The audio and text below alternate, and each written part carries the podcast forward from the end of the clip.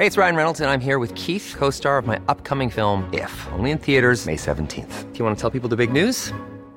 All right, I'll do it. Sign up now and you'll get unlimited for fifteen dollars a month and six months of Paramount Plus Essential Plan on us. Mintmobile.com slash switch. Upfront payment of forty-five dollars equivalent to fifteen dollars per month. Unlimited over forty gigabytes per month. Face lower speeds. Videos at four eighty p. Active Mint customers by five thirty-one twenty-four get six months of Paramount Plus Essential Plan. Auto renews after six months. Offer ends May thirty-first, twenty twenty-four. Separate Paramount Plus registration required. Terms and conditions apply if rated P G. A lot can happen in three years. Like a chatbot may be your new best friend. But what won't change? Needing health insurance. United Healthcare Tri-Term Medical Plans, underwritten by Golden Rule Insurance Company, offer flexible, budget-friendly coverage that lasts nearly three years in some states. Learn more at U H one dot com. There's never been a faster or easier way to start your weight loss journey than with PlushCare.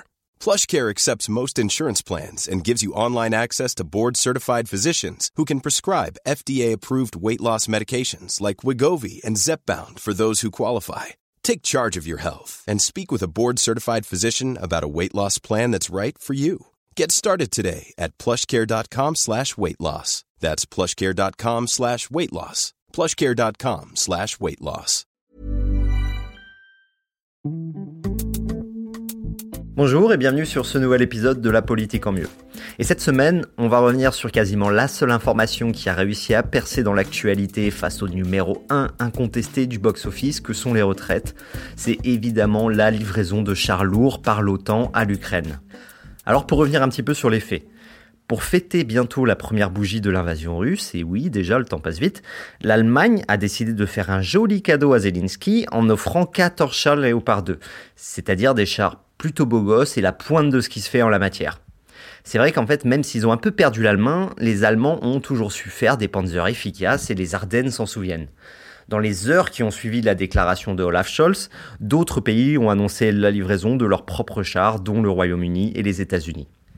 Et du coup, avec la livraison de ces chars, on a vu ressurgir en France le débat constant depuis le début de l'invasion sur le risque d'escalade. C'est-à-dire en fait le risque de prolonger le conflit, de retarder la paix et de risquer d'étendre la guerre à l'OTAN avec une Russie qui nous verrait comme co-belligérants. Évidemment, en fait, de base, dire qu'on est pour la paix, ça veut rien dire. Tout le monde est pour la paix, la question, c'est les conditions de cette paix.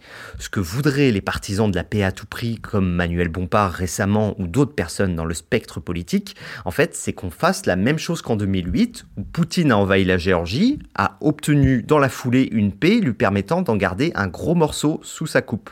C'est là, en fait, qu'il a sûrement eu d'ailleurs l'idée de faire pareil avec la Crimée en deux mille quatorze. Vu que ça avait marché avec leur Géorgie, autant refaire le coup en Ukraine. Les deux fois sur les quinze dernières années où l'on a cédé à la paix facile après une agression russe, on a obtenu une nouvelle agression. Donc aujourd'hui, il faut soit être crédule, soit pro-Poutine pour croire qu'une paix demain trop facile en Ukraine assurerait la sécurité de l'Europe dans les années à venir. La seconde version de la rhétorique de l'escalade est un petit peu plus légitime et entendable à mes yeux. C'est la question de la peur, c'est-à-dire que le conflit serait délimité aujourd'hui à l'Ukraine seulement et que nous n'aurions pas à nous impliquer outre mesure parce qu'on prendrait sinon le risque d'un affrontement direct entre l'OTAN et la Russie, c'est-à-dire peut-être aussi un feu d'artifice nucléaire, ce qui remettrait évidemment drastiquement en cause les projets personnels d'un peu tout le monde dans le pays. Le problème, c'est pas d'avoir peur ou de s'interroger sur les conséquences de notre soutien à l'Ukraine. Tout ça, c'est légitime. Évidemment que Poutine joue sur cette peur et le risque d'escalade que ferait peser de telles livraisons d'armes, sans qu'en réalité, il pense sérieusement à faire dégénérer le conflit en affrontement militaire direct avec l'OTAN. Parce que il y a plusieurs raisons à ça. Ça lui permet d'abord d'espérer voir se décourager les opinions publiques occidentales. Mais surtout, il y a quatre autres raisons qui sont les principales et pour lesquelles cette rhétorique du risque d'escalade n'est à mes yeux pas si pertinente. La première de ces raisons, en fait, est dans la droite ligne de tout le discours de Poutine depuis des années. Ça permet en fait de faire reposer la faute de toutes les agressions et les violences commises par la Russie sur l'OTAN. Poutine serait acculé et n'aurait jamais le choix. Ça lui permet donc d'avoir une sorte de crédit moral. Mais aussi, Aujourd'hui, ça lui permet de justifier toutes les difficultés qu'il rencontre en Ukraine auprès du peuple russe.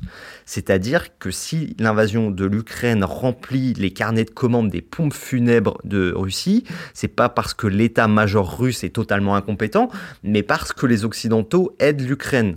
Ça permet de rediriger vers l'Occident la colère qui devrait être dirigée vers les militaires et le Kremlin. Ensuite, un deuxième argument, c'est que malgré tous les petits discours sur le risque d'être reconnu comme co-belligérant à chaque fois qu'on envoie trois grenades en Ukraine, rien dans le droit ou les relations internationales n'accrédite l'idée qu'on entrerait en conflit direct avec la Russie pour cause de livraison d'armes. L'U R S S, qui en droit international comme en droit russe est la prédécesseur de la Fédération de Russie, a envoyé des centaines d'avions de chasse, de chars et de navires de guerre à la Corée du Nord et au Viêt Minh pour leur permettre d'affronter l'armée américaine, sans qu'à aucun moment l'U R S S ne se considère en guerre avec les États-Unis. De la même façon, jamais les États-Unis, l'Arabie Saoudite ou la Chine n'ont été considérés comme étant en guerre avec l'U R S S malgré toute l'aide qu'ils ont apportée aux Afghans. Et rien dans le droit international ou les conventions de Genève ne va dans le sens d'une hypothèse qui dirait que la livraison d'armes fait de vous un co-belligérant dans une guerre. Le troisième argument, c'est que d'une certaine façon, la Russie nous a pas vraiment attendu pour créer l'escalade qu'elle pouvait se permettre de créer. Elle a commencé dès deux mille quatorze en annexant des territoires d'un État souverain. Elle a continué en deux mille vingt-deux avec la plus grande offensive militaire vue en Europe depuis mille neuf cent quarante-cinq. Puis elle a enchaîné avec la mobilisation de trois cent mille hommes. Et aujourd'hui, l'objectif annoncé en décembre de porter l'armée russe à un virgule cinq million de militaires. Et pourquoi est-ce que l'OTAN envoie des chars aujourd'hui ? Bah tout simplement parce que tout indique que la Russie va profiter des prochains mois pour lancer une offensive de grande ampleur dans l'est de l'Ukraine et possiblement par la Biélorussie. Et ces chars doivent permettre de contrer cette offensive. L'escalade, en fait, est déjà arrivée le jour où le vice-président du Parlement russe a déclaré que la France était un ennemi de la Russie. L'escalade était aussi déjà là quand la Russie a tout fait depuis plusieurs années maintenant pour concurrencer la France en Afrique centrale et en Afrique de l'Ouest. Ou alors quand elle décide de violer l'espace aérien de la Suède avec des bombardiers nucléaires. L'escalade existe déjà, c'est un fait. Ce n'est juste pas un affrontement direct. Et en fait, de tout ça découle pour moi le quatrième argument. C'est pas l'envoi d'armes qui déterminera si le conflit dégénérera. C'est pas le droit international ni le risque que Poutine nous voit comme ses ennemis. C'est uniquement ses ambitions stratégiques et sa volonté. Et assurer la défense de l'Ukraine pour que la Russie paye au prix cher chaque kilomètre carré de territoire ukrainien, c'est aussi limiter sa volonté et sa capacité à nous attaquer plus tard. La réalité, c'est que soit Poutine veut la guerre avec l'OTAN et toutes les armes fournies sont autant de coups portés à sa capacité à la mener, soit il ne veut pas la guerre avec l'OTAN et c'est pas pour trois chars qu'il fera un choix inverse aussi suicidaire que celui-ci. Livrer des armes à l'Ukraine ne renforce pas le risque de guerre. Il permet au contraire de condamner la guerre. Il permet d'épuiser la Russie pour la pousser un jour à la table des négociations. La question qui reste, en fait, c'est comment l'Europe peut jouer sa propre partition diplomatique face aux intérêts américains. Le rôle que devrait réussir à jouer l'Europe, c'est assurer que quand la Russie aura subi assez de pertes, elle ait un numéro à composer pour négocier une paix durable et souhaitable pour nous. On peut donc s'opposer à la stratégie américaine tout en continuant à défendre ardemment la livraison d'armes à l'Ukraine. Et en conclusion, je dirais qu'en fait, la peur est mauvaise conseillère pour la paix. Et il ne faut pas qu'elle nous amène à troquer une paix durable contre une simple trêve de quelques années. Merci à vous d'avoir écouté cet épisode. N'oubliez pas de le noter, de vous abonner et à bientôt.